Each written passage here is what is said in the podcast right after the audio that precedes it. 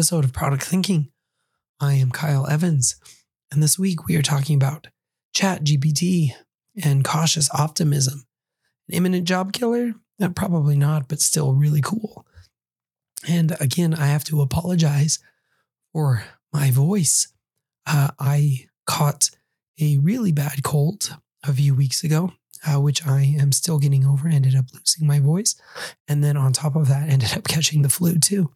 So it has been a rough little bit, and I am still uh, getting over both of those things and getting my voice back.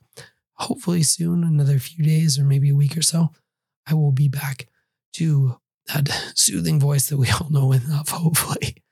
But until then, uh, hopefully, uh, you will bear with me as we make it through another podcast here on Product Thinking and talk about uh, what we have all been talking about for a little bit, and that's Chat GPT.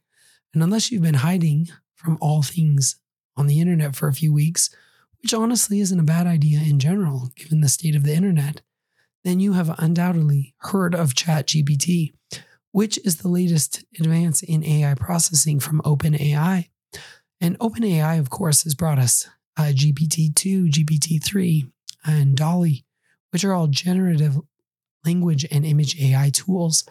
And ChatGPT took the world by storm as an intelligent chatbot that you can ask questions to and get real, like more real than ever before answers. And if you spend any time on TikTok or Twitter or even Slack threads in work or any place, you've probably been inundated with a lot of hot takes, uh, like one that I post in this week's newsletter which you can check out at productthinking.cc, uh, talking about um, how amazing ChatGPT is and some of the things that you can get out of it, and how it is going to completely obliterate um, so many different aspects of everything. So, and I know one UX design manager who almost gleefully posted about ChatGPT for all product managers to take heed because it could write PRDs exclamation point. And if an intelligent chatbot can write PRDs, then it's only a matter of time before product managers won't be needed at all. Because that's all product managers do, I guess. And then the designers can take over. I'm not sure what the end game there is, but the undertones were certainly that product managers should be concerned while designers need not be. Um, hopefully, you've experimented with ChatGPT over the past week or two. While I don't think anyone is imminently in danger, I do think it is a seminal moment in technology. And I even took some time to have both my kids experiment with the chat tool so they could see what it could do. Unfortunately, they were far less Im- impressed than I think all of the internet was. But we won't let that stop us from dissecting this moment in history and in technology a little further, the implications for us in product and technology and what could come next. So let's start with the cool.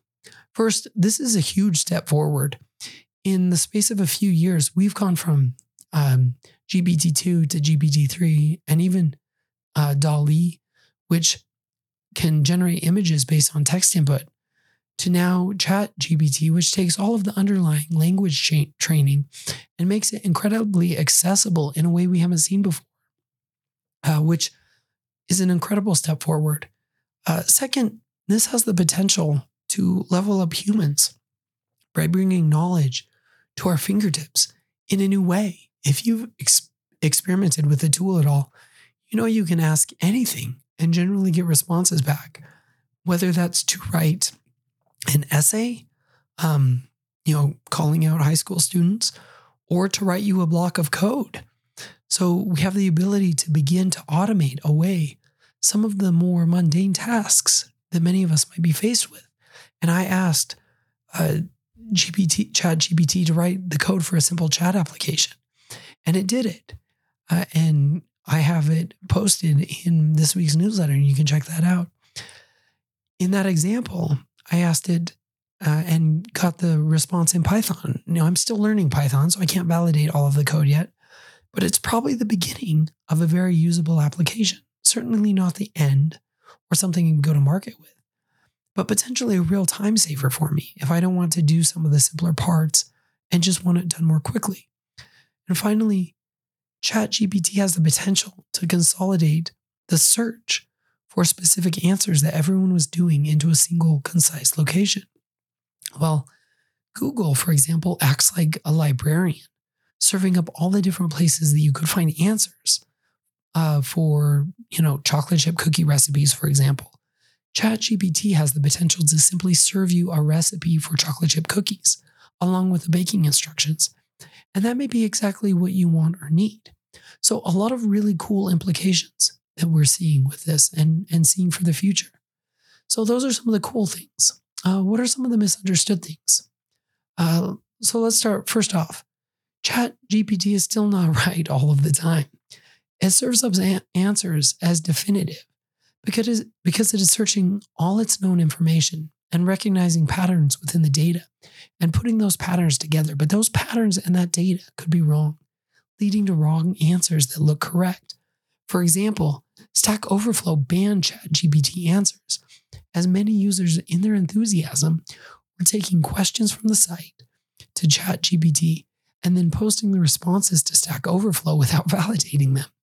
That's a recipe for a lot of bad code, as they stated in their reasoning, quoting from the article that they posted.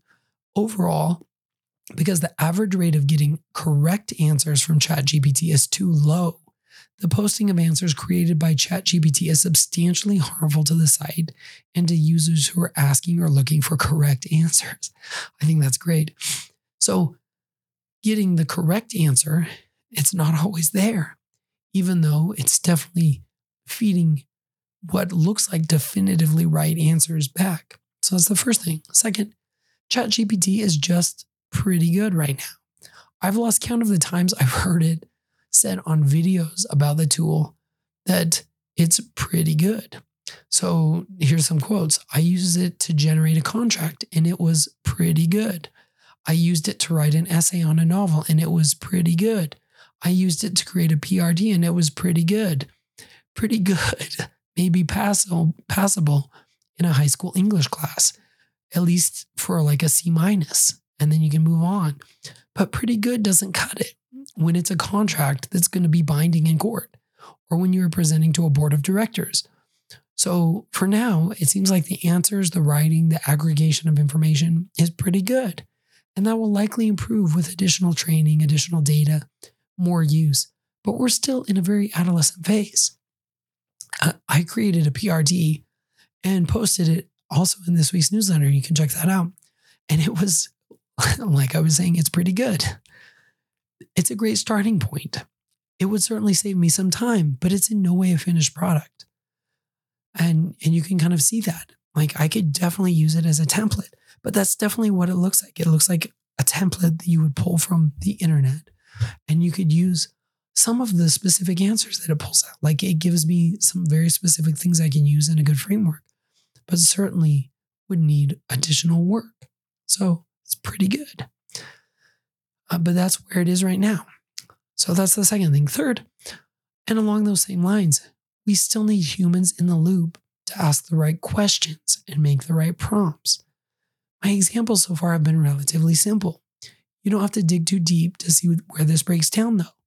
For a more sophisticated feature, my prompts would have to be much more sophisticated to elicit the right response. And there are plenty of videos and examples out there of users creating 200 word questions filled with qualifiers and specific instructions to get the right outputs. And I've even seen that uh, a lot of users, and this is you know really cool, creating uh, sites and instructions on how to get the best responses out of ChatGPT.